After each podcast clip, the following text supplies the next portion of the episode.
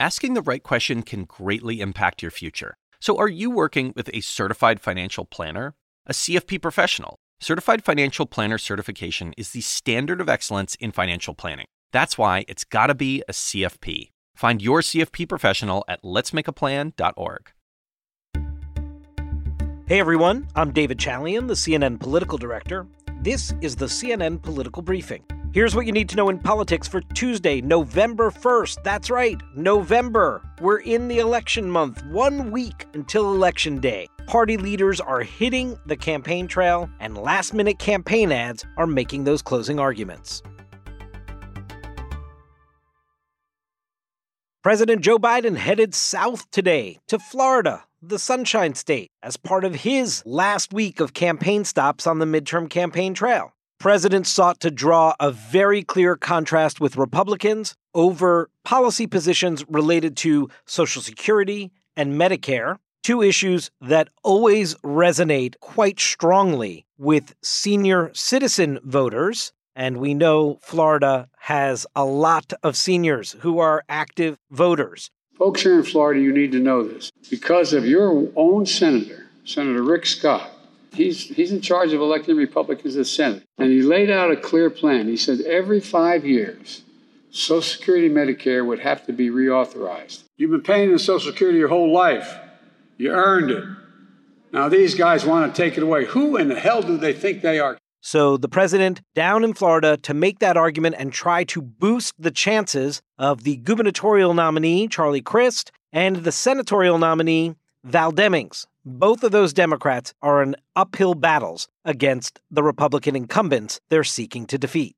So, why is President Biden in Florida if Democrats are seen there as more long shots than they are in other critical battleground states around the country? Well, precisely because he's not welcome in every critical battleground state in the country. Now, Florida's a big state. He's going to try and compete for it if he runs for reelection in 2024. And in fact, a potential Republican opponent of his, Ron DeSantis, is on the ballot, the Republican governor running for reelection this year in Florida. So going down there to Florida to make these arguments today it's actually a bit safer for Biden because the stakes are just a little bit lower there than they are in places like Arizona, Nevada, Georgia.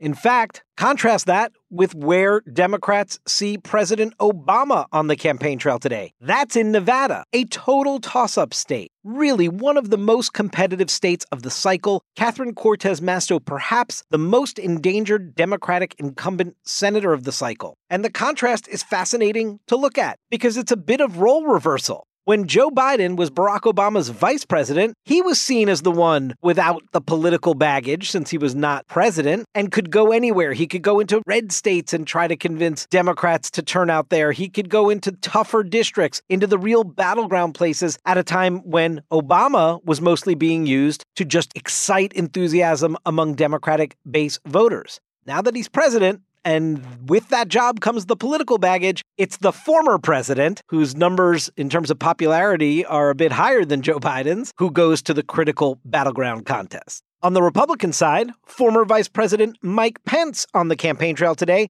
with Brian Kemp, the Republican incumbent governor in Georgia, who's in that rematch against Democrat Stacey Abrams. If the polling is to be believed, he's running ahead of Abrams right now. But remember, Georgia saw a really divisive Republican primary where Trump and Pence former ticket mates were on opposite sides. Remember, Trump wanted to take Kemp down in the Republican primary. He backed former Senator David Perdue, who lost big to Brian Kemp. Pence came up the winner in that sort of proxy battle between Trump and Pence in Georgia, and he's there a week out to try and seal the deal.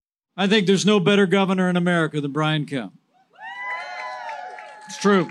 No one in Georgia's history has done more to create jobs, cut taxes, restore sanity to your schools, put criminals behind bars, protect the unborn, and secure all the God given liberties enshrined in the Constitution of the United States than Governor Brian Kemp.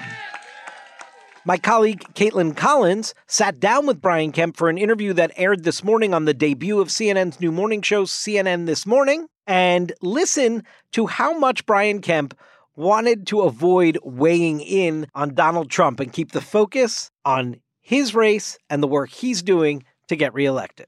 The former president has not been in Georgia in a few months. Why do you think that is? I don't know. You'd have to ask him that question. Look, I'm focusing on, um, you know, getting our vote out.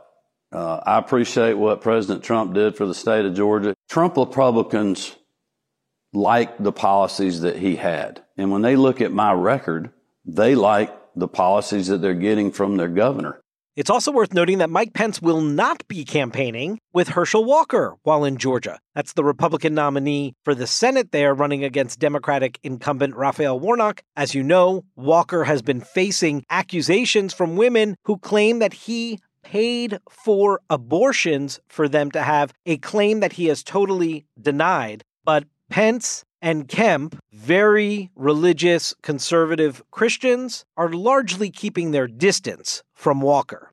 And politics, as we know, always makes for strange bedfellows. That is on clear display in Michigan today, where Congresswoman Liz Cheney, conservative Republican, but who has been in a very public split with her party over issues related to January 6th and democracy, she's in Michigan campaigning for a Democratic Congresswoman, Elissa Slotkin, who is in a tough battle for reelection in a critical congressional district. And why is she doing that? Well, the two have a history. They served on the House Armed Services Committee together. They even knew each other back in the day when one worked at the State Department and the other worked at the CIA. But what is clear in Elissa Slotkin's messaging about Cheney's endorsement and her visit today is she's trying to explain to voters that there's something more important than party. Here she was on CNN this morning we agree on one really big thing, and that's that there has to be uh, our, a democratic system in order for our system to function. And I look forward to debating her in the future on issues of policy,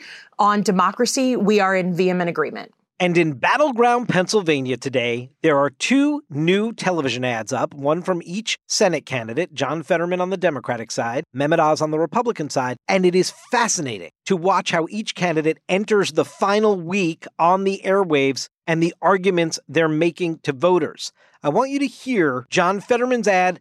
It's a pure contrast ad, really trying to increase Oz's negatives as voters prepare to head to the polls. I've spent my career fighting for people. Oz has spent his life taking advantage of people, making himself rich. I've taken on the powerful, been different. Oz will only work for himself in Washington, just like the rest. He lies for your vote. I'll never break your trust.